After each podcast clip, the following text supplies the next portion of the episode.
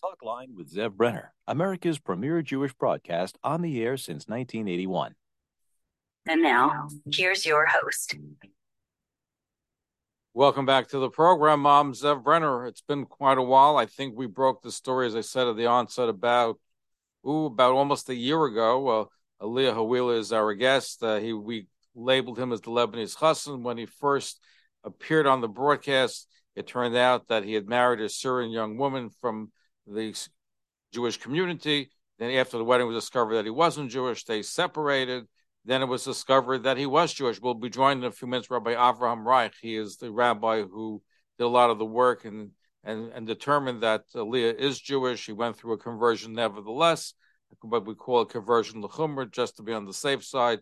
Went to Israel. His wife and was determined that he was married, went to Israel. They tried working it out. Just recently gave his wife a get, a Jewish divorce. Aaliyah, welcome to the program. Welcome back. Thank you, Zev. Thank you, Zev. Did I sum it up correctly? yes, you did sum it up correctly. I'm just uh, like to correct something a little bit in the title, Lebanese Chassan, I would I would more more say of like uh, Syrian Lebanese Chassan, considering the discoveries we made about my family and uh, my heritage and stuff like that. Right, so, but but but but initially you were um, yeah initially yeah to know you were Jewish, right? Yeah, yeah. Initially, initially, initially, I mean, initially nothing was confirmed. I would say. But what? What? I'm sorry. What did you say? What happened? No, I'm just saying. Initially, nothing was confirmed, so nothing could have been spoken. A, a lot of people have asked me when you, and just to give a little more meat to the story. Mm-hmm weren't Jewish. You said you were Jewish. You learned from Chabad. You put on a yarmulke. You went through the whole the ritual. But right, I mean, I mean, I mean. Here's the thing. Here's here's what Rabbi what Rabbi Avraham Reich spoke about in the last said. Yeah, have the right guidance.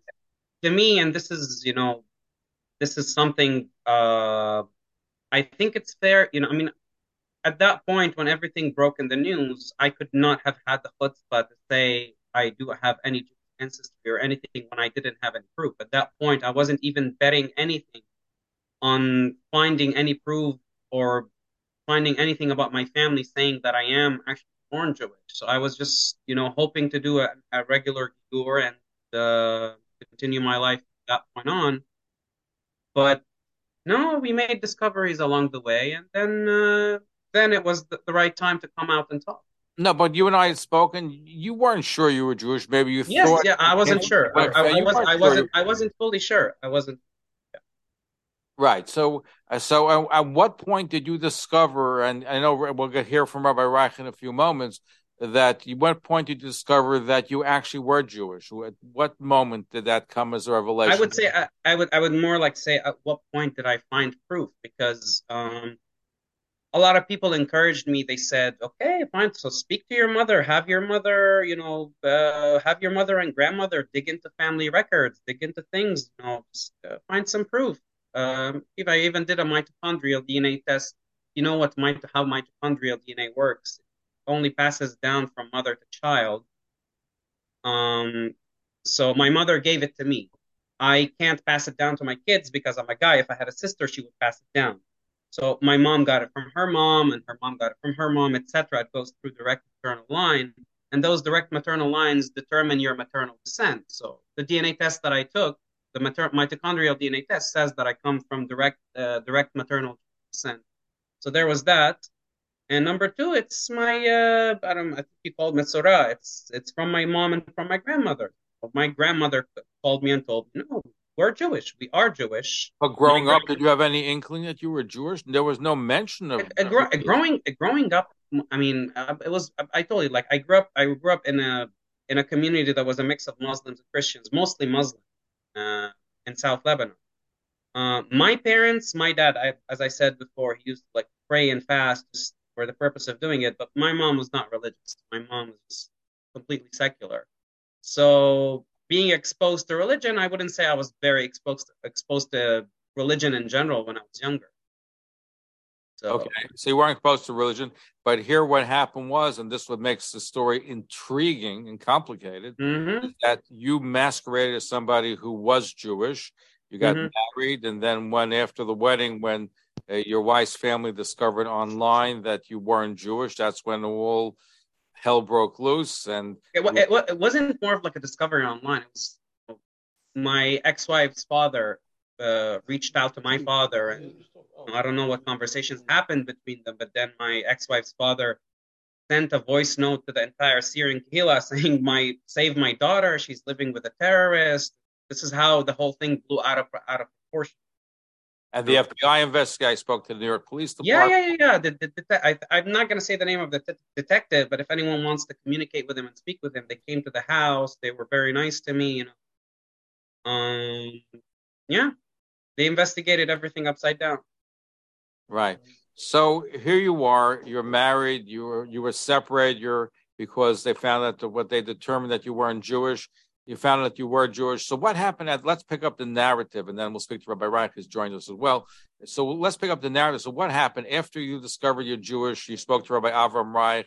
You went through a conversion lechumra, which means you went through conversion, even though you didn't have to, because the determination is if uh, if more than two gener, I believe it's three mm-hmm. generations mm-hmm. practice Judaism, even though you are Jewish, but you have to go through this perfunctory uh, conversion.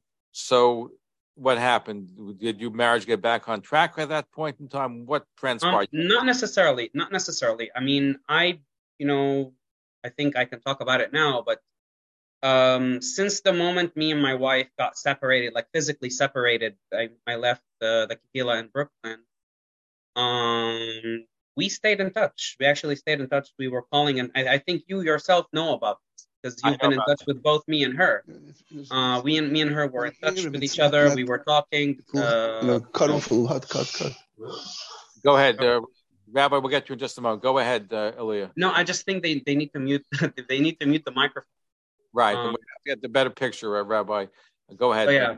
Yes. So we we stayed in touch. We you know she said you know I want this is before we found out that I'm actually. Uh, she said you know I want you to do conversion. I want to do want to you know, be together again. We get remarried after conversion, stuff like that. Um, and then the time came where she went on a trip. I'm not gonna touch down, touch base on what type of trip it was because she was gone for like three months. And during that time, that's the time when we launched this whole investigation and found out about my ancestry and about that I'm actually born Jewish. And then Rabbi Abraham Reich went on the interview. Um, so we started being in touch again me and my ex-wife, and um, we went. You know, I didn't have plans for Pesach. She didn't have plans for Pesach. So we sort of like both of ended in Israel for Pesach. Um, my plan was to my plan was to actually just be there for Pesach, but I ended up. I said Israel is so beautiful. I I can't go back to America. Even right now, I'm making Aliyah. Um, I'm in the process of making Aliyah. So we ended up and we ended up in Israel. Um, it was very it was at the beginning it was a very very rough time. Um i mean i would say a very rough time in terms of my marriage itself because there it was the ind- indecisiveness not on my part but on my ex-wife's part the indecisiveness you know? i mean I, I mean i can't blame her. She was trying to make everyone happy. She was trying to make her parents happy her friends happy you know pressure from everyone from community friends things like that um, so I was patient with that, you know, sablanut, as they say. Um, my, my rabbi in Israel, uh, the Yanuka, he said, take everything with sablanut. So I took everything with sablanut. Um, it was I'm, I'm, it was a hard time because you know, like I was trying to rebuild my life with her. I was trying to move in with her. I was trying to you know just get things get things all back together. And she was getting threats from her family. You know, if we you go back with him, we're gonna disown you. We, we don't want to have want to have anything to do with you. Um, number one, number two, even people from Yad L'Achim were still getting involved for no reason. Even and even herself, herself, she used to tell me, you know, I don't, I don't want to lose support from Yad L'Achim. I don't want to lose support from this rabbi. I don't want to lose my friends. My friends tell me I'm crazy if I go back with you. Let me throw a little context that in the Syrian Jewish community, mm-hmm. now had you been a regular convert, you would not have been accepted. There is a edict going back 40, 50 years or longer in this yeah, yeah. where they will not accept converts under any circumstances. So since they determined even if they you would have been a convert, they wouldn't accept you. Now, I don't believe they accepted the ruling from Rabbi Avram Reich and others that determined that you were Jewish. No, I mean, I, I, I cannot speak for the entirety of the Syrian community, um, but there was a ruling from the Rabbanut itself that this boy is Jewish and his marriage is is legit, and if they if if he or she need need to marry someone else, has to give her a get. Um, I can't speak for the entirety of the Syrian community, but there's one rabbi in the Syrian community. He's not per se Syrian; he's Yemenite, uh, but he has so much power in the Syrian community, and he still went against the decisions of the Rabbanut and said, "No, she doesn't need a get. She doesn't need a get. Fine, whatever you want to say, say. You know, uh, it's not going to change the ruling of the chief rabbis of Israel. You know." Now, the chief um, rabbi of Israel determined that you have to that when things were jumping the gun a little bit, you try to both you and your ex-wife try to salvage the marriage at some point being in Israel. What I yeah yeah yeah we went to the Rabbanut and the Rabbanut Paskin the same exact thing that Rabbi Abraham Reich and the the Beit Din that did my Ger Lechumra. They Paskin the same thing. They said there's a suffix, and if she needs if she needs uh oh, she needs to marry someone else or he needs to marry someone else, has to give her the Chumrah. That's the halacha. That's as it is. Rabbi, let me turn to Rabbi Avram Reich. Uh, thank you for joining us, Rabbi Reich. Yes, uh, sure, Tov. If I can just, if you can just lift your mic, your your camera a little bit, so we can see more of of, of your face. Perfect, perfect. Okay. So I, am sure you've been listening to what Ali has been saying. So you did the research and you discovered that he was indeed Jewish, even though the world said he wasn't Jewish. You did the homework, correct? Well, uh, I try to do whatever I can. You know, I, we're we're doing conversion already for over 40 years. So over 40 years. Uh, for over 40 years, we're doing uh, we're doing conversions, and you get to know the neck of what who is a yid and who is not a yid, and there's certain ways of determining that the person that you know you're investigating is a yid or not a yid, and uh, and everything came down to the point that he is a yid. According to the Torah, he has a chazak of being a yid. And uh, the head rabbi of Israel, uh, Rabbi Yosef, came him, him with his bezdin came to the same conclusion as I did, and I imagine they did it the same way I did. Were they called? Uh, I read in the papers. Didn't they call uh, Aaliyah's grandmother in Lebanon? Right, right, right. But you know, uh, you can't say it's because they spoke to her on the phone that they that uh, decided that he's a Jew. It's it's much more than that. Yeah, yeah, It's much much more than that. You have there are all different types of angles you look at. One of the things they did, of course, was to, to, to speak to his grandmother. Uh, I think maybe to uh, you know his mother, and um, that was just that was just part.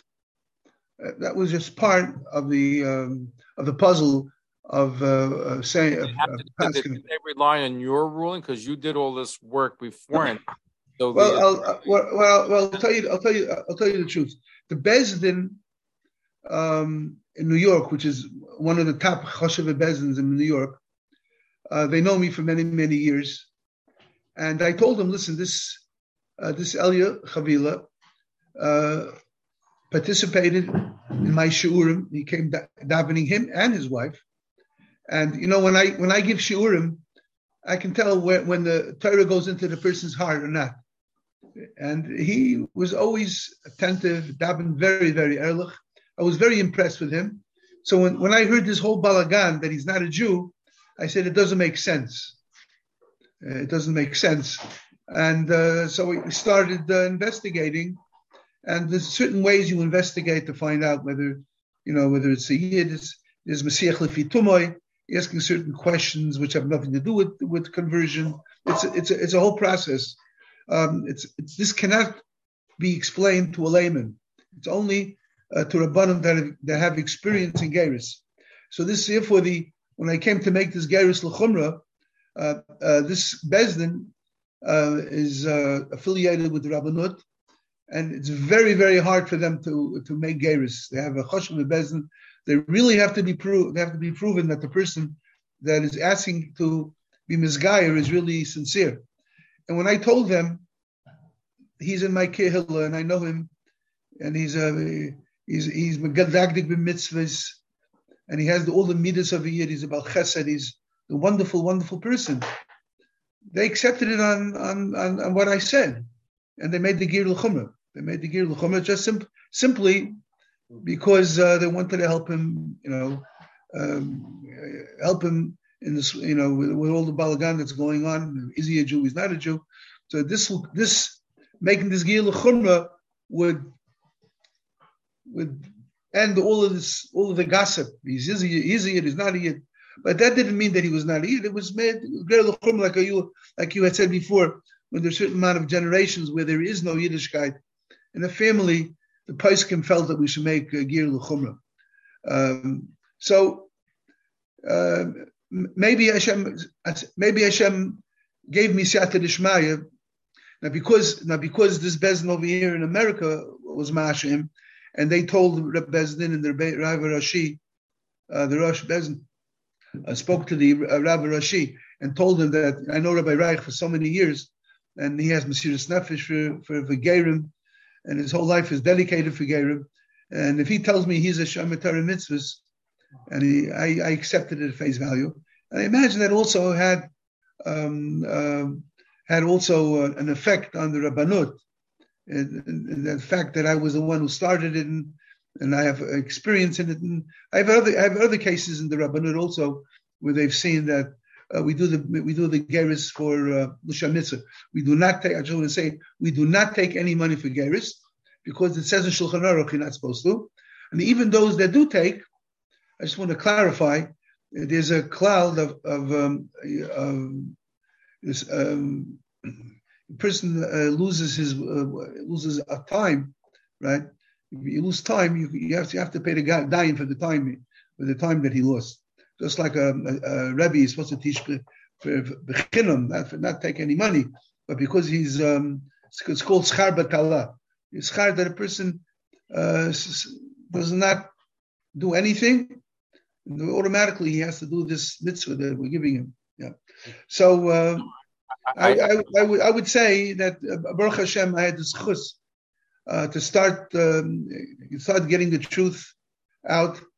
And um, did you try communicating this with the, Rabbi Rack? Did you try communicating this with the Syrian rabbanim, with the Syrian rabbis? Yes, I yes I did. And um, did they accept your ruling? Did they accept? They they, ref, they refused to answer my calls because I imagine they knew what I was going to say, and they were against it. Uh, were against it. But I can tell you something very interesting that one of the mothers of the Rabbanim in the Syrian community called me and she told me, Rabbi Reich, I know Elia for many years. I wish the boys in the Syrian community would be as serious with with davening and learning and doing mitzvahs as Elia is. so uh, it was nice. It was nice to get such a you know from one of the uh, one of the big rabbis uh, over there. You know, I, I don't want to speak against the Kehillah, but you know, it, we're, we're, coming to Mashiach's times now, and there's so many Gerim, true Gerim, that we have to be Megayer. How can we put a, just a, law, a, rule in a law that we can't? Uh, uh, That's a whole separate discussion where you know Elias' case is unique because he's not really a convert because he discovered yeah. he's Jewish. So right. if that indeed is the case, the rule of the Syrian Jewish community would right. not wouldn't apply. Yeah. Right? Well, I you know you know you know Zev. There's there's there's the um, Arboim. It says in Shpilchiyavis and Perik Shishi. There are 48 things, 48 tanoim to Kabbalah Satorah. Right? For the uh, Torah Nikneset be Arboim v'Shemayin Barim.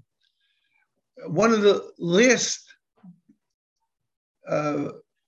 last um, uh, one of the last uh, uh, of the 48 Tanaim, Kabbalah Torah is to to uh, to be Maida al Ha'emes.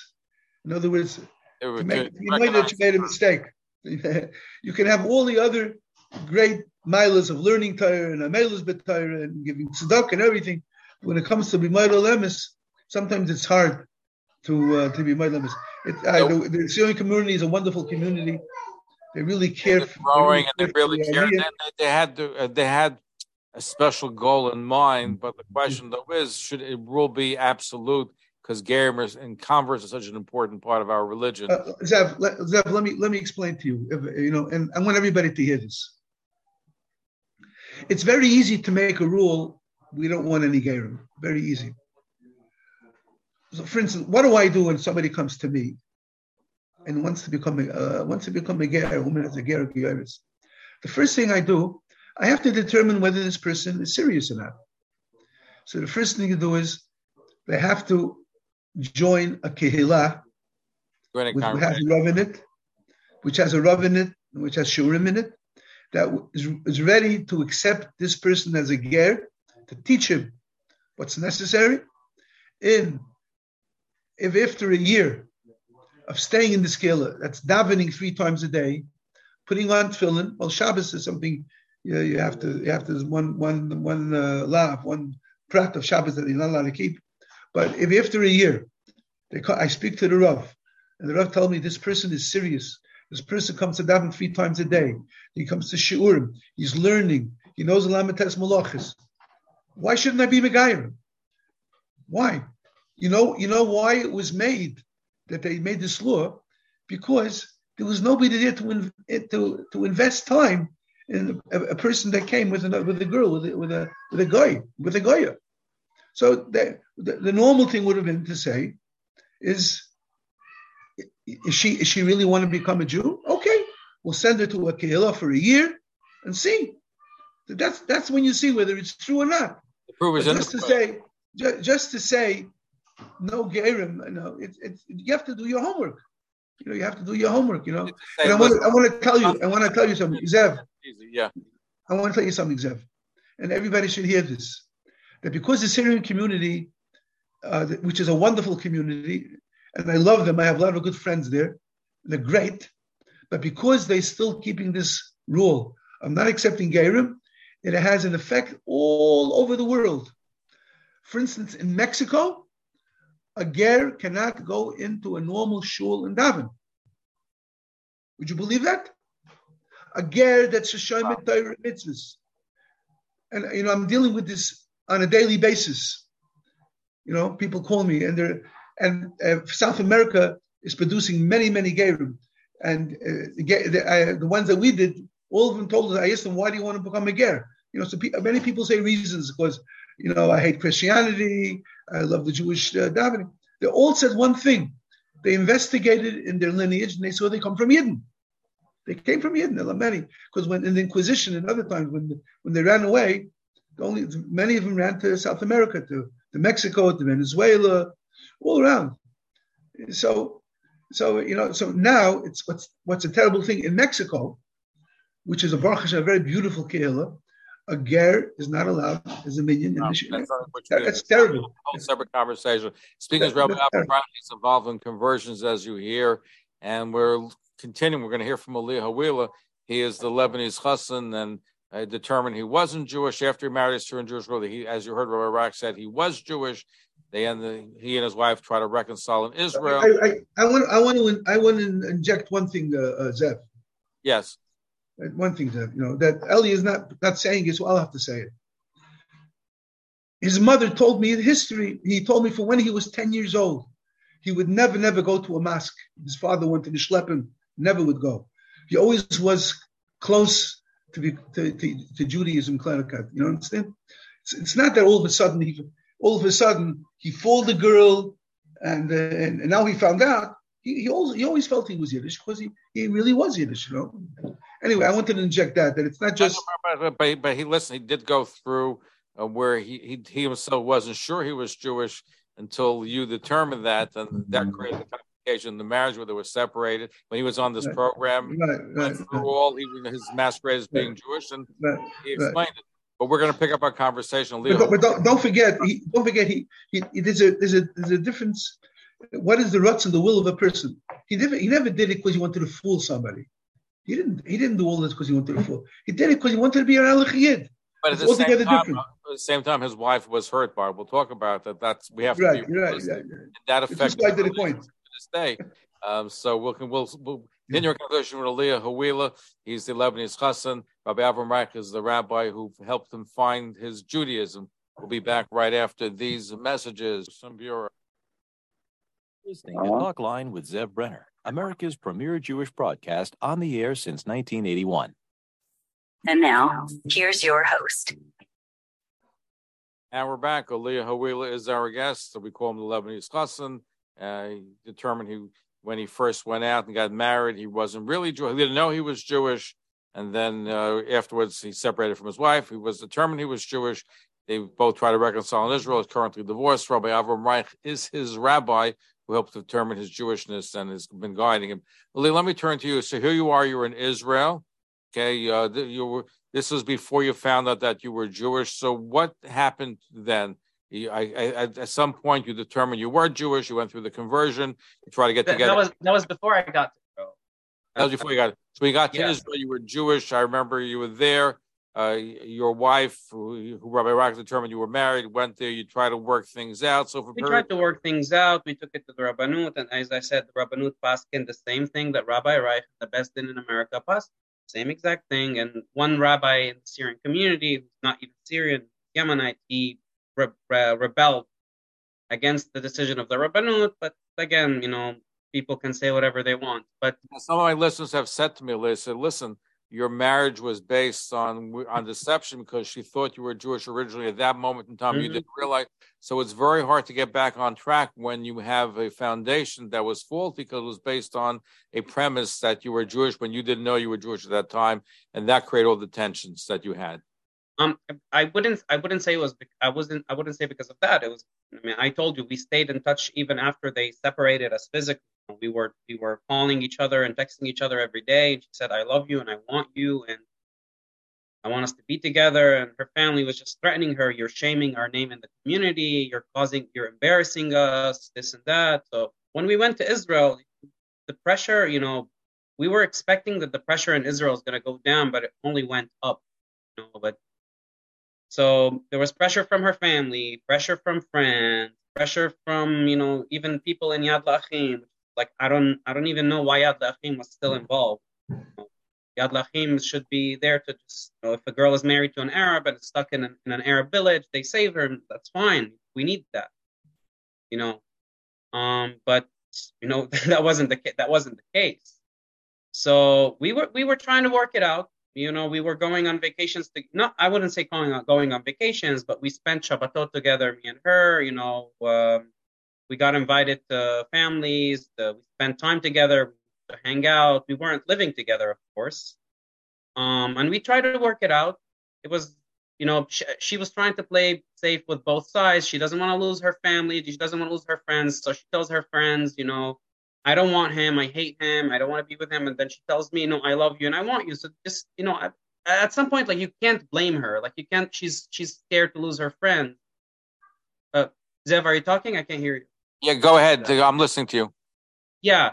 So she she doesn't want to lose her friends. She doesn't want to lose her family. So I was I took it with Savlanut and I was very patient and um. But it reached a point where I just couldn't take it anymore. You know, we have we have to make you have to make a decision. You have to make up your mind. Are we a couple? Are we going to be together? Um, but it kept going on and on and on. And then we had a marriage therapist. We went to a marriage therapist um, in Yerushalayim. And uh, during that time, when we were working with the marriage therapist, even the marriage therapist didn't help, you know, because she was getting, she was still getting so much pressure. And I was even getting threatened with violence, you know. Um, at some point, I don't even know if it was family members from her side or someone, but I was getting emails, people threatening me with violence. If you don't leave her, if you don't uh, get off of her, we're gonna come do this. I, I didn't take it into any consideration. it's, it's there's an there's an Arabic saying. I don't. I'm not gonna say the translation, but you know, I'm sure people in the Syrian community will understand. It's like drat ablat, which means like it's uh, it's just talk in the air. You know, I I knew it didn't mean anything. So let's, let, let's squeeze in some phone. We a lot of people waiting to speak. Let's go to Yaakov and Midwood. Go ahead, Yaakov. You have a question? Oh. Thank you. Uh, I have a few uh, very quick pertinent questions. Number one, and this is pertinent. Uh, how come you have an American English if you grew up in a in a refugee camp in Lebanon? How, how come you speak like an American? mean? That's number one. Who said he was in a refugee camp? Were you in a- Refu- what what refu- where do you get this from? I got it from the newspaper that when the when the scandal broke out, excuse me, it said that you grew up in a refugee camp in southern Lebanon. Is no, that- I didn't grow up in a I didn't grow up in a refugee camp. I grew up in the city of Tyre, and the city of Tsor, South Lebanon. It wasn't a refugee camp. It was it was very close to the beach in a in a nice area in entire Lebanon. We were And not your- refugee. Got it. Your family was middle class. You're thinking Palestinian. He's not Palestinian. I'm not Right, Palestinian. exactly. That's the whole point. So the, the, the papers lied. It was fake news. That's I read that. Yeah. I didn't make it up. Okay, fine. I'm glad to hear that. But how do you have such an American English anyway? No, I, I grew up learning mm. English. Actually, the, the, school that I went to taught English. Uh, Okay, now let me ask you a question. Why did you feel you had to masquerade? Why didn't you go through when you thought you're not Jewish? Why didn't you go through a real gayrus if you thought you're not a Jew? Why did you have to fake? I mean, if you go back to the previous interview and everything I said on the news, I tried to do a conversion. It's turned down in Texas Why- a few times, and then I, I think You you, gave it. you went first to a reform rabbi, if I remember. Yes, yes, and they turned me down. And I, at that point, you know, again, the ideas of a 17 year old boy was very attached to Judaism, and I was scared of getting rejected. So I just sort of like went along with it, and I said, "Oh, I'm Jewish." All right, but you went. You in the end, you you portrayed yourself as an Orthodox Jew. Why didn't you go to an Orthodox rabbi?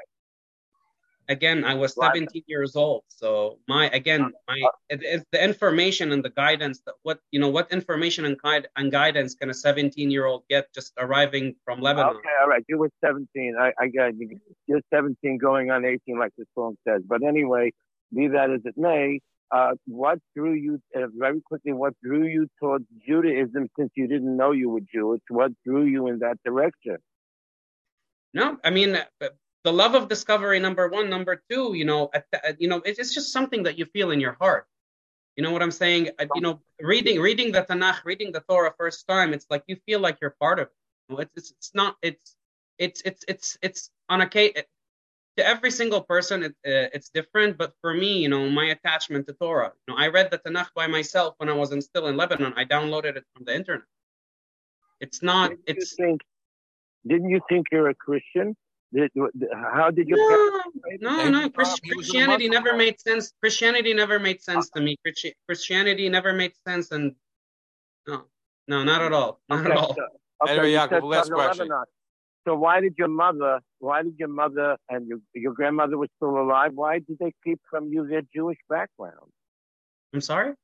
Why? When the Why question, did your yeah, go ahead. why did your mother and grandmother keep your Jewish background from you? That's the question, Yaakov. I mean, it's, it's not it's not something people in South Lebanon talk about, especially because you know even in the, in the southern Lebanese community, it's extremely anti-Semitic. So it's not something that people talk about, and it's not something that you know Okay, affects their daily life. How about your father? Was he Jewish? No, no, no, not at all. Did your father know that his wife, your mother, is a Jew? Did he know No, not at all. That? Uh huh. Okay, so that that but, they- but clarifies not, but your parents are not together, or are they? Right. No, no, no. My parents have been separated since 2019. Okay. So, the, the, how- Okay. how- good, good, Jacob, thank you for your question. How did your father react to the fact that you're that he discovered his wife was Jewish and that uh, you? I don't know. I, I'm, I'm, I'm not in touch with him. I, I have not been in touch with him since 2019.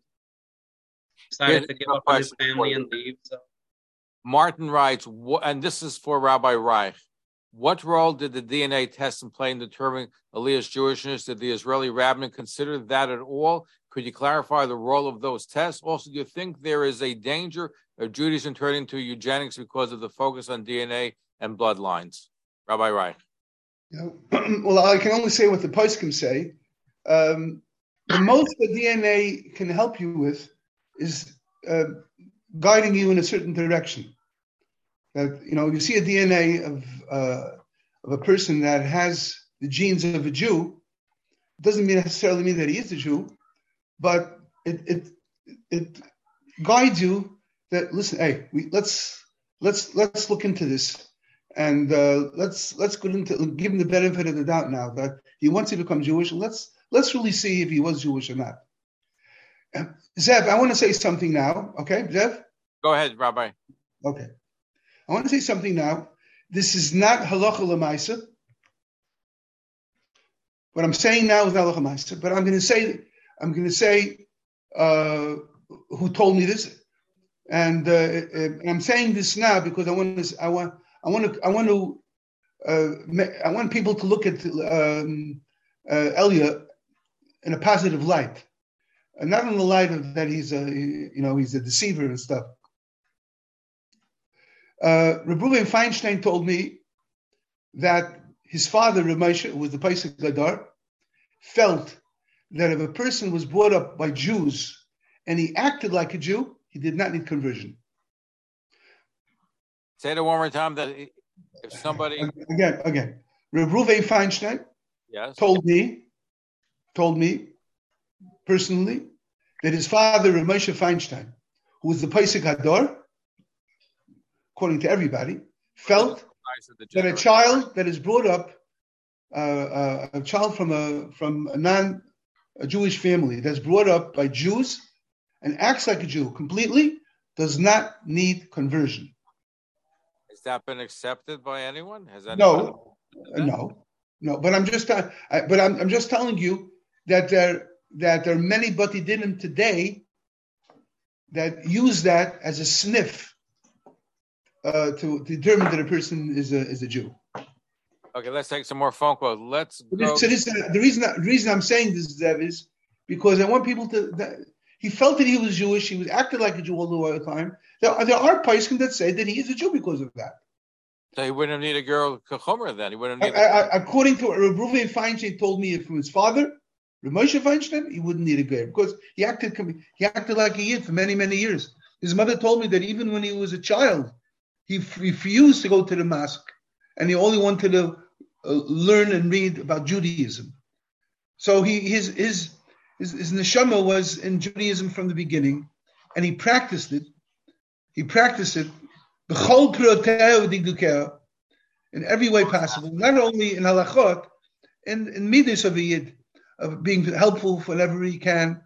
So uh, let, us not attack him of being such a deceiver, if according to many poskim he was a yid before. Okay, let's even, take, even, let's even if his mother was not a yid. Let's go to George in Manhattan. George, you have a question for our guest. Go ahead, George. I have two questions, but I'll hang up afterwards. Henry Louis Gates says he can identify a Jewish gene. I find that preposterous.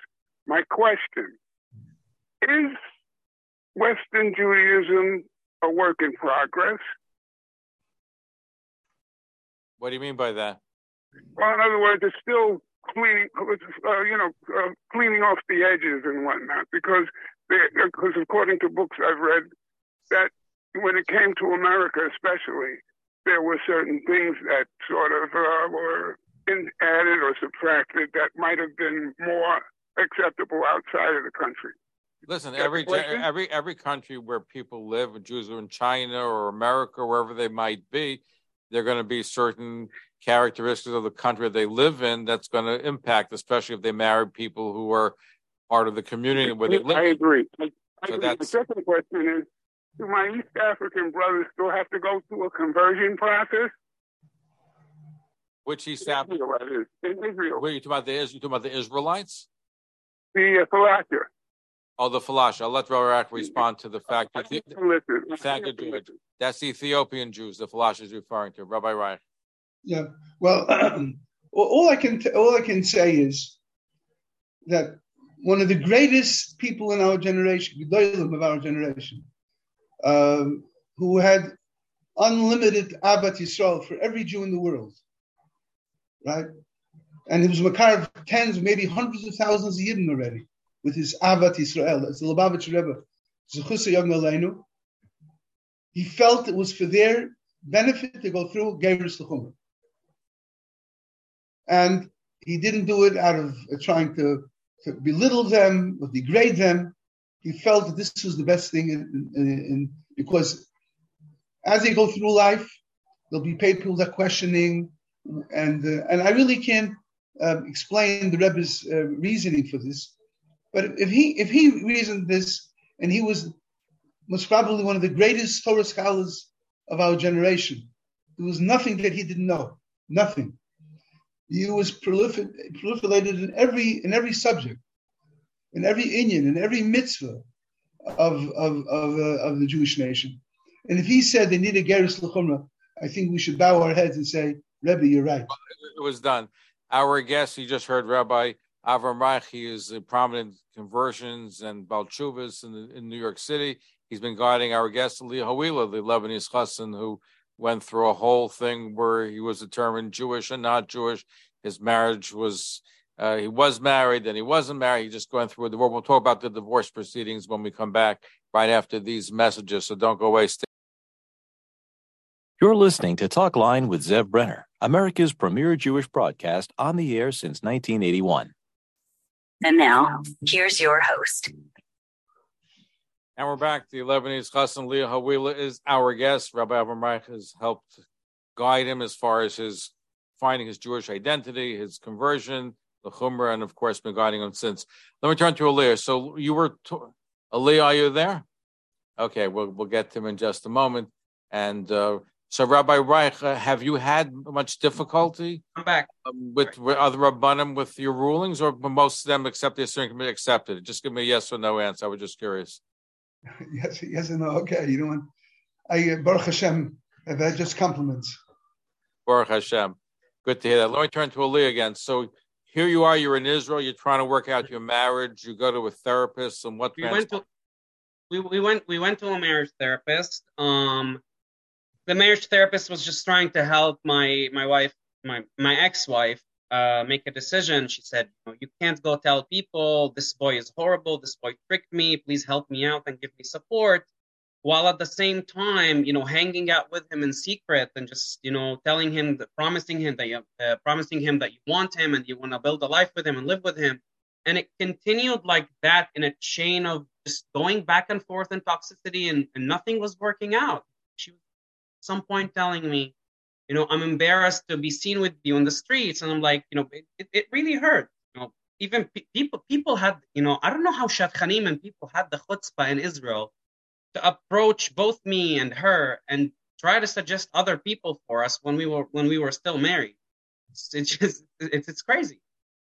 Um, but it continued like this, and then at some point, you know, we were we started, you know, going into fights because I could just couldn't take that anymore you have to make up your mind. You have to make a decision. Things have to move forward. And then I lost uh, contact with her for about three weeks. She wasn't responding to the phone or anything. Nothing. And then after that, I find out um, from someone that oh, rabbi in a, a big big rabbi from Har Nof uh, found a Beit Din in in Bnei Brak that that wrote her wrote her a letter. Finally, they found someone who was willing to go against the ruling of the Rabbanut and wrote, wrote her a letter saying that oh, her marriage is not uh, is just uh, it's it's not kosher and she's allowed today. So I found out she was actually going out with someone, you know, dating someone while you know this issue with the whole get was not resolved yet. I, I don't want to get over there because these are allegations. I, I wanted to stick more to what transpired. Yeah, I mean, I mean, I mean, I mean, I, I mean, this is something that I discovered, and then she came back and she said, "No, I love you, and I, you know, I want to continue our marriage." And people were trying to push me, and you know, stuff to do things and stuff like that. So I said, "Okay, fine, I love you so much as well, and let's continue our marriage together." Um, so okay, fine, we were we were continuing, and this was around early November, I think late October, early November when we started getting back in touch. At this point, I, I was, you know, um, Baruch Hashem working and making parnasa and everything, and uh, said, yeah, let's let's let's work things out together. Let's move in together at the end of December. Live like husband and wife. Support me. You know, we live together. We have a family. You know, and we'll we'll figure out a solution for my parents. And I did I did my role and I was supporting her. You know. And then it comes to a point where we where we had a we, where we had a fight mid December. All of a sudden, she just picked up and left. Picked, pick, like literally, legit picked up and left and went to America. And I found out that she's in America. And she, you know, I tried to fly after her to just, you know, make things up for her. You know, to be like, I love you. Let's work things out. And at the airport, they tell me, oh, you can't leave the country. Your wife called and she said that she told the rabbanut. Well, actually, I think they told me at the airport. They said, know what you, you I, from what I read in the papers, they said you were withholding from giving a get to your wife, a religious divorce. no, no, no, not not at all, not at all. But in December, again, we were supposed to move in together at the end of December. So mid December, we had this fight. and She ended up leaving and going back to America. Um, So I tried to fly after her a few days after, and they stopped me at the airport. They said the Bet Din Harabani in Tel Aviv is not letting you fly. So I said, need to go and find out. So I went to the Rabbanut, and they said, um, your wife called us, and she said she she wants to get a get. She wants to get divorced, um, and she wants to go back to her family. Okay, fine. So give me an appointment so that we can resolve. So they gave me an appointment for the following day, and I went. I get there, and then there's like a lawyer from Yad L'Achim, who's like involved in the case. I'm like, when did all these people get involved? Like within a few days. So we went inside, and the judge there asked me, you know, in the Beit Din, he said, "You want to give her a get?" I said, "No, Rabbi. For now, um, I think my wife is angry. Just give me, you know, a little bit of time to try to work things out. Let me talk to her. Let me calm her down. If things work out, they work out. If they don't, then they don't. You know, we'll uh, we'll give a get." So I, I told him, "אני רוצה שלום בית."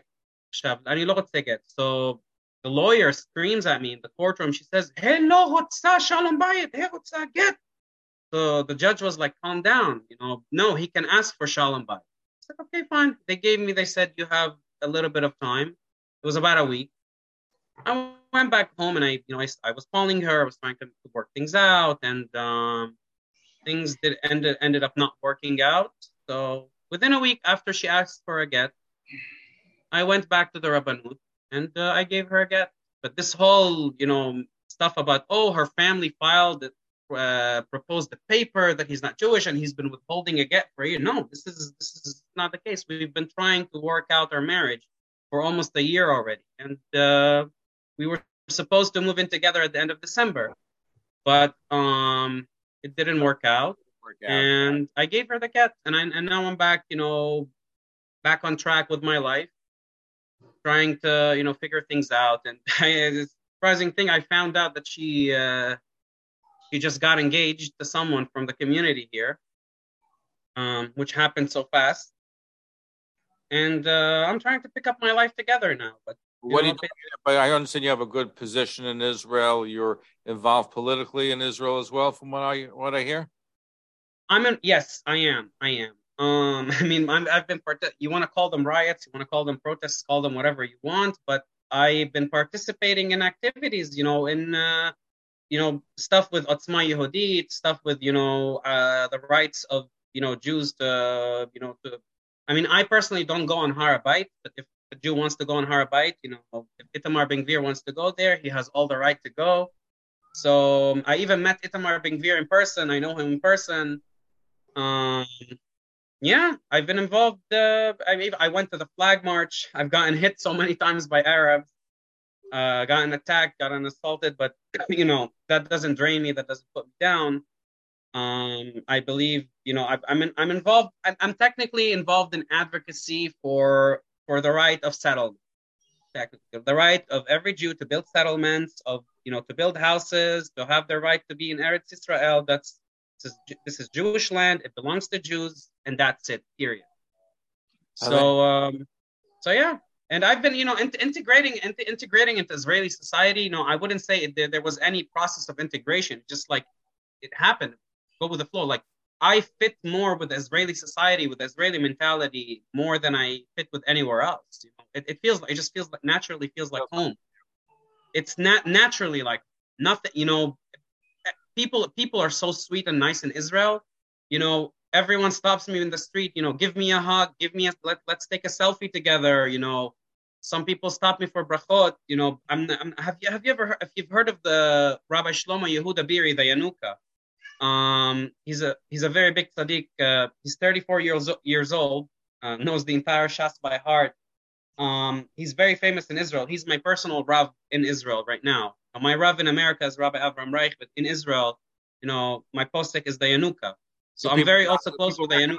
from the TV interviews and all the media attention you got. They No, no, no. The Yanuka, the Yanuka doesn't um, doesn't watch any TV. Doesn't um doesn't. people. Well, I'm saying, do people stop you on the streets that recognize you? Oh yeah, yeah. Everyone, everyone. Actually, actually, someone stopped me during the Yamim Yamim Noraim, and he said, "Oh, uh, Yom Kippur is coming is coming soon. Please just forgive me, and you know, if I ever thought bad of you or something like that, then just give me a bracha."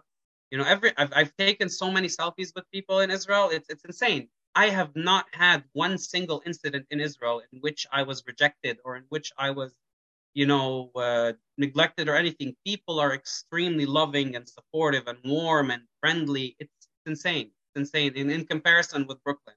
Let me turn um, to Rabbi. Oh, in Brooklyn, you're getting a lot. Of, Where in Brooklyn, you're getting a lot of uh, hate, or you're getting a lot of. I'm not. I'm not I, I, wouldn't say I'm getting a lot of hate. Like even from the Syrian community itself, like I, I've not. I have not seen any rejection or hate. I told you, it's one rabbi that is that that has been involved on top of this, and you know he's not even Syrian, Yemen.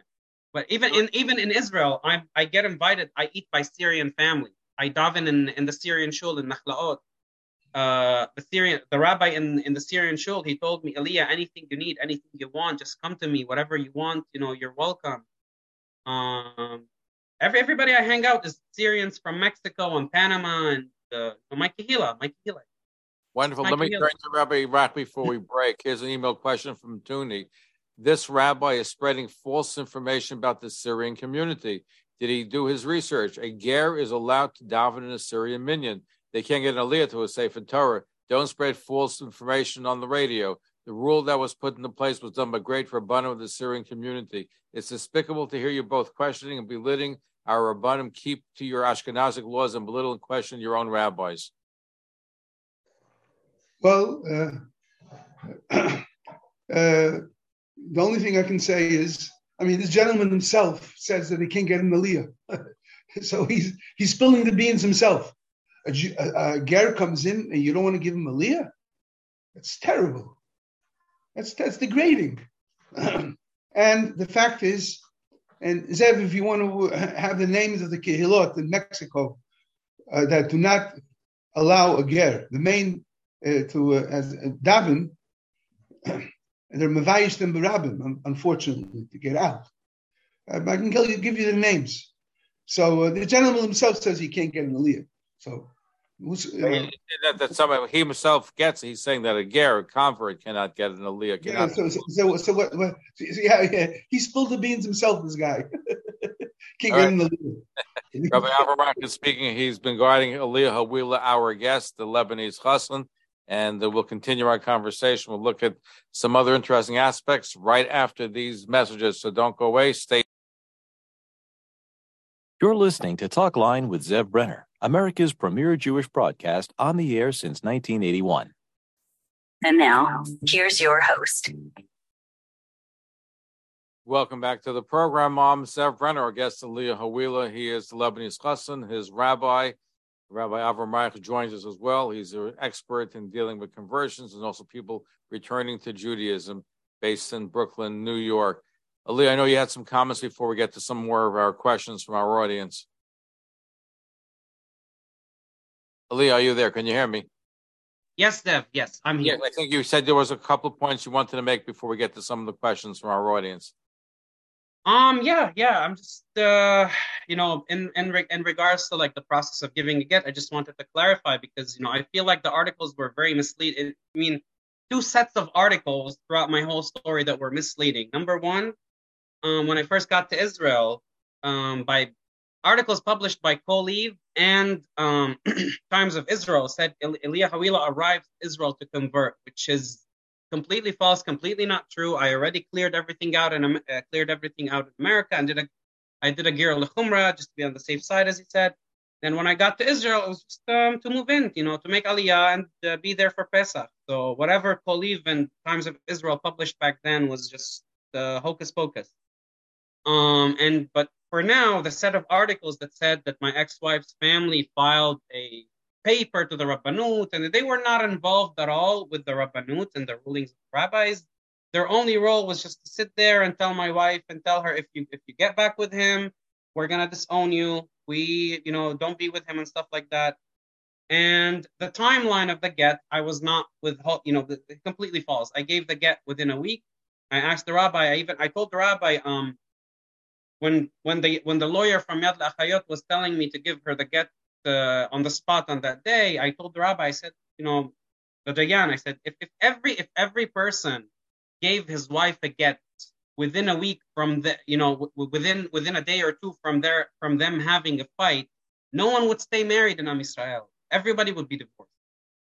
So the, the Dayan was like, okay, you're right. It took us a week and I tried to work things out. And um, within a week, she had her get know, I'm not I'm not a get refuser or anything, but you know, I would per se, I would like to also say that you know, um, you know, even though I gave a get and I gave it willingly and I gave it, you know, but it, it part of it still feels like I was I was a bit forced to it, you know, forced into. I wouldn't be I wouldn't say forced into giving the get, but forced into into the uh, into the situation, considering the timeline, considering the fact that we were going to move in together at the end of December, and all of a sudden I find myself out locked in Israel, and I find myself being, you know, you know, threatened with things and stuff like that. So it wasn't very comfortable, but I said to myself, I need, you know, I need, you know, I need to let it out and give it out. People were, you know, in in the community here in Brooklyn, people in the past were forced to give, you know, forced to give gets, but that doesn't apply to me. You know, whatever problem uh, was there with get refusers, that doesn't apply to me at all. Here's, here's an email question for you. How is it possible that Leah never knew that he had Jewish relatives too? Can Leah explain who was the last religious Jew in his family tree, how many generations back, and why did the first person who wasn't religious decide not to be religious? Okay, so how many generations back the religious Jew was? It goes back four generations. My great great great grandmother, and she was from Aleppo, from Syria, from the Dweck. From the Dweck family. So that's you Yes. trace it back. Okay. Okay. And here's here's a question. I believe this is for Rabbi Reich. Uh, our listener, let me just see, wants to know the question over here. Let me. This is we have quite a few. Like, how can one have questions and tinus? I mean, complaints on any community for any minute means any customer, takana, or ruling that they may have. Uh, uh, you have to clarify the question. I'm just reading it. I guess it wants to know is how can you question the the takanas, the rules that any community may have to preserve their community. Well, uh, this is the greatness of the Jewish nation. There's a Abaye of Rava, Ravina Rav Chisda, Yudin Shmuel. That's there's the Rashba and the Ritva. There are, there are, uh, through generations we have different opinions. It's, uh, it's, it's just natural and normal uh, to uh, disagree uh, even though I consider them a great community, practically every way. But um, it's my belief and the belief of most of the uh, rabbinical authorities in the world that it isn't fair to cut out a ger from a community when the Torah says "ahaftam as a ger," and there are and the, the Baal Torah says it says 48 times in the Torah "ahaftam as a ger." So if if uh, if the person is, is um, if he feels that um, I'm not respectful to the, to the, uh, to the Syrian community, Chas v'shalom, I have the greatest respect for them. Uh, they've done a they've done a tremendous job of bringing up a new generation of Bnei I love them all, but you know, uh, one has nothing to do with the other. We, I mean, right, I'm sure after this broadcast, I'm not sure if you're going to get an aliyah in a Syrian synagogue. Here's a question for Aliyah. Why would somebody like you, who has a Lebanese ethnic background and was left out because of his ethnicity, support Otzma Yehuda Kahanis? Are you going to renounce your American citizenship if you make Aliyah? Also, do you still hold Lebanese citizenship as you still have a Lebanese passport? Um, he said support someone like who? Like the Kahanists? Yes, like you know, like Otzma Yehudis. I guess that you're a little bit- Why? You know, I mean, I mean, I've got, I, I'm, you know, I've gotten so much love and acceptance and friendliness from uh, people, people, people involved. That's my. They welcomed me. Uh, actually, Yom Hatzmaut, the night before Yom Hatzmaut, I went. I was I was davening in uh, Yeshivat Ra'ayon Yehudi. Uh, you know, Michael Ben Ari was there. Itamar Ben Gvir were there. They were giving me hugs, and they were we were having dinner together. There was a whole gathering. They don't hate me. They don't. You know, they they see me as part of them. They see me see me as part of the Jewish nation. You know, they're Jews. They're Yidden at the end of the day. Whether they're so, so super fully Zionist, super anti-Zionist, I think, the question was, I think he said because you're Lebanese and I guess they're considered to be anti-Arab. Is that why would They're not. No, no, no, no, no, not at all. Not at all. Otzma Yehudit is not anti-Arab. Otzma Yehudit is just fighting for the rights of the Jews to, to, to be to be to settle in the land of Israel. No, not at all. No, they're not anti-Arab. just a question that the, Itamar Ben Gvir is not anti-Arab. No, this is lashon hara. This is unacceptable. No, no. Here's Yehuda's rights. Fascinating program. Here's wishing that all parties involved should be well and have shalom and hatzlacha. It means peace and luck and all that they do. Now that the saga is over and reflecting on the last year, many things were said and comments made by many people that weren't necessarily complimentary. Although we are joking of making a movie out of this story, we have people lives that we're dealing with. Please ask Elia Mechila forgiveness from all of us who may have been guilty of this. We only wish you the best of the rest of your life. Keep up your positive attitude. Thank you. Say thank you. Um, that's that's that's. I just I just want I want to I want to point something out in regards to the to the thing with Gerim and the Syrian community. Um, this is something people are not very familiar with, specifically specifically the Syrian community in Panama does accept Gerim. They do just put them through more restrictive, you know, testing testing stages and stuff like that. You know, this during our time right now when we're living 2023, the uh, the, the, Syrian community in Panama accepts Gerim into to marry into the. Just something I wanted to put out. And, right. well, uh, this really this takana, this rule, from what I understand, was really one that was started by the Syrian community in Brooklyn, and maybe other communities have. It wasn't. It was started in Argentina and then adopted by Mexico. By okay, yes. I thought Brooklyn was the first one. Um, but. Yeah, but I mean, I mean, I, I mean, even in Israel, you know, you walk into the Syrian shul in Nachlaot, and you know, Gerim pray, you know. Uh, they are very, very, they are very comfortably. I mean, even I saw one ger in the Syrian shul in Nachlaot get an aliyah. It's fascinating. But just in Brooklyn and in Mexico, for some reason, it's still, you know, it's still a taboo. You know, I would say it's it's more of like politics. This is how I see it. This is just my opinion. It could not be that, but this is just no, how listen, I see it. From what I understand was, and there was, I think, some good motives behind the original Takana.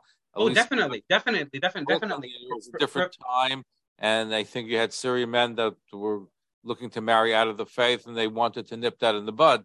They wanted to make sure. What I heard, what I heard is that it was very hard for Syrian men. You know, they, there were many restrictions and many requirements by rabbis that said that they, if you want me to be Mr. Kashin, you should have this much money or this that. So the men started marrying outside the community, marrying goyot. So the, huge influx of goyot in the community, they had the Syrian rabbis had no choice. Rabbi Rabbi Maselton and Rabbi Kassin back then, what I heard, they said need to just ban. You know, it was needed. Takana was needed back then. I'm curious, Rabbi Reich, are you doing a lot of conversions? Are there a lot of people that's coming to you and said they want to convert to Judaism these days? As I mentioned before, um, I'm not a conversion rabbi. Uh, our Mao Bezdin, which we have, is not a conversion Bezdin.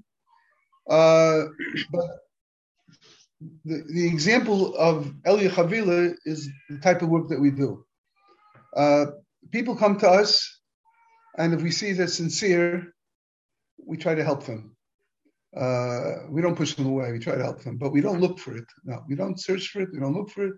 It's not part of our income and business. And, uh, and I'm not talking um, negative about rabbis that take money because the halacha is even though you're not supposed to take money for, uh, for conversion, uh, you're allowed to take schar batala, time you know time consuming that you have to give for it. But um, I wouldn't I wouldn't know what to say uh, if I do a lot of them. But if you look at Elia Hawila, to me, he's considered, you know, the certain Jews that are uh, in Mitzrayim, there were uh, 600,000 Jews born from one, one, from one woman. And the Gemara says, what do you mean 600,000? How is that possible? He says, when when uh, when Yocheved had Moshe Rabbeinu, he was considered chashav like the 600,000. So you see, every year, every year that we have is has a different value. One year is a thousand neshamas, one is a, a hundred thousand. I, I would think um, Eli to me is worth a half a million uh.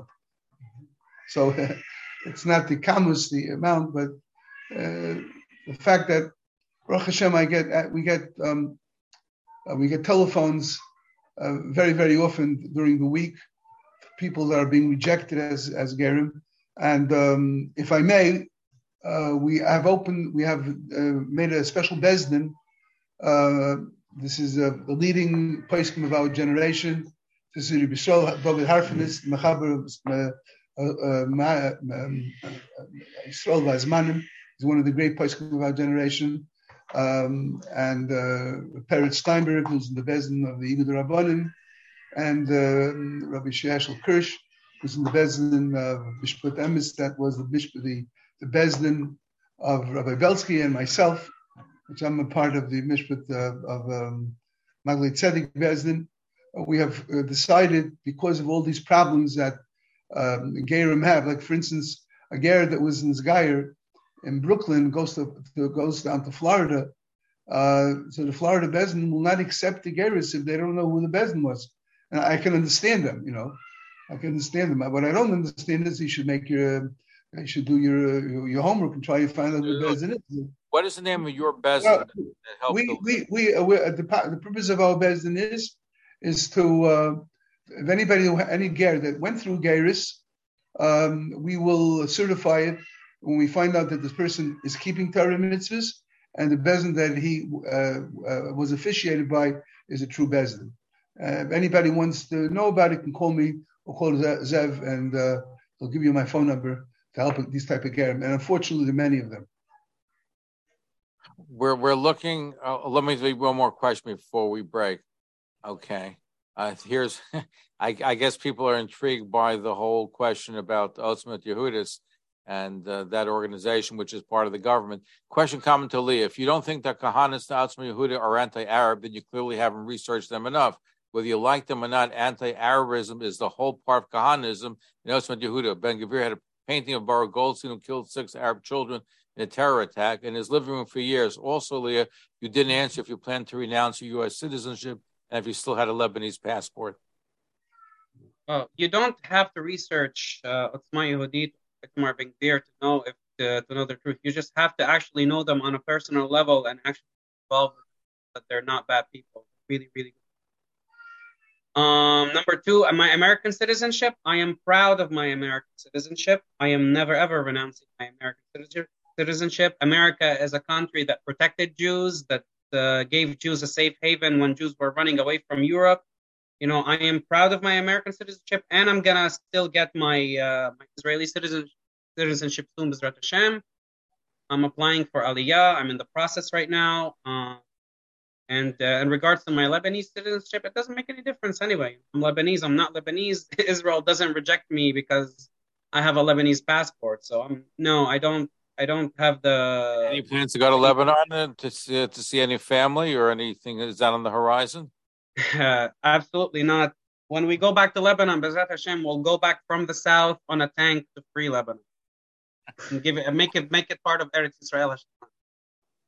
Our guest uh, is the Lebanese Chassan Elia Hawila, who has embraced. Uh, he actually, through the efforts of our other guest, Rabbi Avram Reich has found his Jewish identity, even though he went through a conversion, which he didn't really have to go through, but he went through what's called conversion lechumra, and uh, he tried to reconcile with his wife.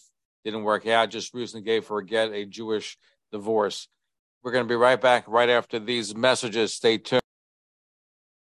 You're listening to Talk Line with Zev Brenner, America's premier Jewish broadcast on the air since 1981. And now, here's your host. Welcome back to the program. I'm Zev Brenner, guest Leah Hawila, the Lebanese Chassan, and he went through a whole ordeal where he masqueraded as a Jew and then discovered he was Jewish, but his wedding was, I guess, uh, dissolved, and then they were back together again, and now they're officially divorced. Rabbi Avram Reich is his rabbi who's been guiding him. Uh, is very popular shul and deals with people returning to Judaism, he's also been involved in conversions. Um, Ali, you had a comment about Syrians and Gerim?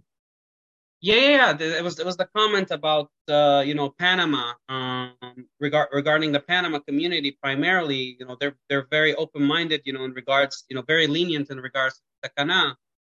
Um, but again, I mean it's a general rule. It's strictly applied in uh, you know in uh, in America and in Mexico specifically. I mean in Florida and Brooklyn.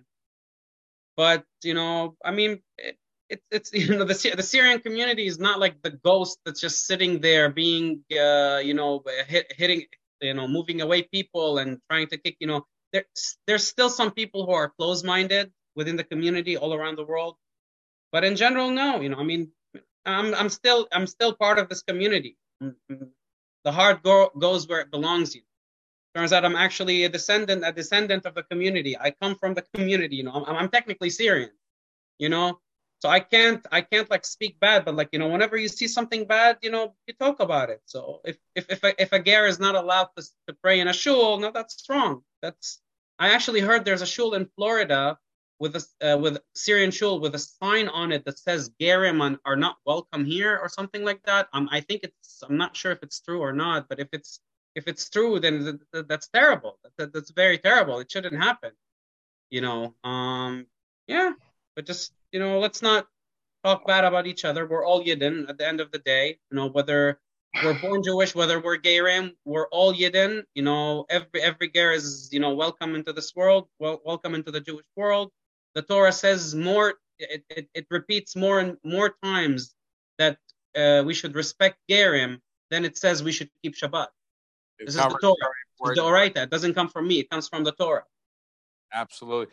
Now, where did you get your training from? Because obviously you're conversing, you know how to daven, you know how to learn. Where did you learn all of this? I mean, I started by myself in Lebanon. I taught myself how to read Hebrew. I read Tanakh. I taught myself halacha. I went. I, when I when I came to America in the Bet Chabad in Texas, um, and I was even take a, you know learning, watching shiurim and lectures online, and Rabbi Yosef Mizrahi and Rabbi Yaron Reuven and uh, you know when I came to America, you know when sorry when I came to Brooklyn, I went to Ateret Torah. I was studying in Ateret Torah during the time I was living here. You know the Syrian yeshiva. Um, but in Israel, Israel, Bezrat Hashem, I'm planning on doing a yeshiva part time right now. I'm not gonna say which yeshiva, but uh, yeah, and I hope I hope to get in touch with people back again right now. And you know, I, I, I haven't been so much in touch with people in Brooklyn. You know, people people that I've known, uh, and you know, and people that I used to learn with, people people that I used to schmooze with about learning. But I mean, number one because I've been living in, living in Israel. Number two, right now I have a serious issue. I lost my my contacts. I lost my phone. I haven't. I'm sure people have been trying to contact me, but like you know, I've lost people's numbers and I've lost people's emails. So just uh, I, I don't have access to my email. So if anyone you know. Whoever's gonna copy this, COLlive Yeshiva World, please just mention to people if they want to contact me, they should go back to Zev and ask Zev for my number. You know, for my, I'm gonna give Zev my new number. So so that's just we putting have that out. I want to squeeze in one or two more questions. Here's one. Uh, ask Leah, was he pressured or tricked into giving the get the Jewish divorce? Both. Both. I gave it. I gave it willingly. I gave it willingly. I gave it willingly. But both. Both. I was. The moment I gave the get, um, in Israel, my ex-wife told me, you know, if you if you give me the get, you know, you'll, uh, you know, we'll work it out together. We'll, uh, you know, we'll be husband and wife again. You know, come to Brooklyn and work it out. It turns out, no, she's just trying to get the get. She got in the end. Number two, you know, it, it, it's it's not a nice feeling, you know. You know, when you're when you're pressured to stay in a country, when you're pressured and just squeezed, you, you feel like you feel like a prisoner. Know, You're not allowed to leave the country just because you want to give a get. Okay. I what I told my ex-wife, I said, listen, you know, you want me to give you a get, just tell tell the rabbanut uh, to lift up the um, you know the order to prevent me to, to leave Israel. Let me come to Brooklyn. We'll try to work it out. If it works out, it works out. If it doesn't, I'll give you the get in the community, in our, in our community, between our people. It doesn't have to get to that level where I have to be like choked down. I mean, but at the end, I said, you know what? It's not worth it anymore. I've been suffering for a year. And within a week, I gave the get. And then I come back to America and, you know, I find out that she's engaged. So Listen, There's man, that. It wasn't much, but as I said earlier, the fact that there was a deception in the original marriage, which turned out it wasn't a deception because of the fact that you were mm-hmm. Jewish, but somehow that that also I think complicates for a relationship when the be ver- the building blocks there are some st- a blocks. hundred percent, a hundred, a hundred percent, a hundred percent. But um, You ever, both you ever overcame that completely. I understand a hundred, a hundred percent. But um, you know, this is coming from her directly. And by the way, you know, if anyone wants, you know, to know to get more information about this, I'd be happy. I'm gonna attach, you know, I'm gonna give Zev, you know, I'm gonna give you Zev a link that if people want to to get more details, I'm gonna have a Google Drive link for people to go get more information. And I'm even gonna give the number of my marriage therapist if anyone wants to contact her and ask her more details about this. You know, let let the people know. But um, my my wife, uh, you know, you know, my ex-wife told me. She said, "I love you and I want back and I forgive you." Um, and you can't keep keep going back and forth. It's not a game. It's, Yeah, but that's what that is. She said she forgave, but there was a Yad L'Achim video where she attacked you for for the sessions before, you know. Yes, and I said, "What's that about?" She said, "Oh, well, I needed the money to, you know, to help her with stuff. I'm not, I'm not gonna get into that." But she said, "I needed the money," and that excused her to make the video. You know, she made the video with Yad L'Achim, telling people, "Oh, you know, I want, uh, I don't want him anymore. He tricked me, blah blah blah, and I want, I want to continue my life." And at the same time, she was talking to me. Like at the same time, she was texting me, telling me, "I love you. I want to be with you. I want to get back together." You, you can't just go tell people this guy tricked me. I hate him. He's bad. Give me support and help, and at the same time, you know, go tell me, you know, you know, you know, I want you and I love you. That doesn't work this way. You can't you can't convince people that you hate me when you're talking to me behind their back. It's not Well, right. We're almost out of time, Rabbi Avram Reich. Any closing thoughts you'd like to share with our audience? Uh, there is one uh, trend of thought that uh, that people justify and turning away uh, non-Jews from becoming Gerim, and that is the halacha of tchiyah. In Shulchan Aruch it says you have to push them away. so that's taken out of text. It's taken out of text. Uh, Chazal teach us that loinis pazru klal yisrael beino umois elo latzois gerim. The reason that before Mashiach will be dispersed, the Jewish nation will be dispersed over all the nations of the world, is just the opposite to accept gerim. And as I said, mentioned before, the Baal HaTurim says it is 48 times in the Torah that you have have to mention love a ger or help a ger. So when you ask a question, what does it mean when the when the uh, when when the halacha says you have to be doichim, you have to push him away? Pushing away means very simple. You have to see whether he really wants it or not. You have to explain to him how hard it is. Until then, he had an easy life. He didn't have to watch what he was eating. He didn't have to watch who, who he was marrying. He didn't have Shabbos. He didn't have Yom Tiv. You have to really go in to see whether this person really wants it, wants Judaism seriously with his whole heart. And the only way to do it is, is to push the person away, not to tell him we don't want you, go away, which is terrible. I, I want to tell you, I even heard Rabbanim say that. You know, that uh, what do you mean? Why do we have to help them? Of course we have to help them. It's Rabban Shalom says we have to help them. And I always tell them, Avram Avinu, when was Hashem Makar Avram Avinu? Before he made the bris, before he became a Yid. That teaches us that when you see somebody, just like Hashem saw that Avram Avinu wanted to be a Jew with his whole heart, we have to emulate Hashem. Mahu chanun afator chanun. Mahu rachum avator rachum. We also have to be makar of them.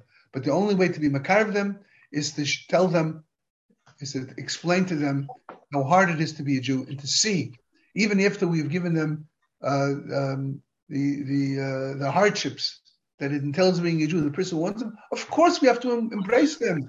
Brian, unfortunately, out of time, and I appreciate you really being here on the broadcast tonight.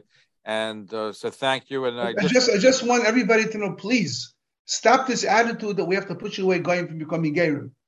Stop that attitude. It's not the Torah's attitude. Of course, we have to like Rus did, like Rus did, uh, like Naomi did to Rus. She tries. She tried to explain to her three times. That's what we learned after three times. But after that, she was Makariver. Rus, Yeah, the sorry. Mashiach, the Mashiach comes from Rus. Thank you, thank you, Zev. I want to thank you. Before before ending, I just want to point something out. Um, going back to the original point. Says that she is not engaged. I'm getting a bunch of emails right, so I'm just putting that on for the record. She is, she is. And if someone wants to know, hit me up, and you'll know even the family that she's engaged. But just say we're closing. Let's, let, us just say we're done with playing games. We're, we're we're done with playing games now. Put everything on the table. She is she is engaged, and the guys from the community, and they're they're rushing them to get married. Actually, they want them to get married so fast. The family wants her to have a baby. and I'm getting emails otherwise. But Elia, we thank you for being on, and I guess you have your work. You have a great job. And, and Um, I just wanted I just wanted to make one last point in regarding you know to the people who got agitated and regarding to Ben Gvir, you know, till this day, Ben Gvir gets you know gets criticized that he's not Kahanist enough. Just so you know, he's considered modern in uh, today's Israel terms. And uh, yeah, anyone who knows him on a personal level knows that he's one of one of the sweetest people ever. Time Ali Hawila, Lebanese husband. Thank you for being us, Rabbi Avram Reich. Thank you for being part of our show uh, tonight. Thank you so much.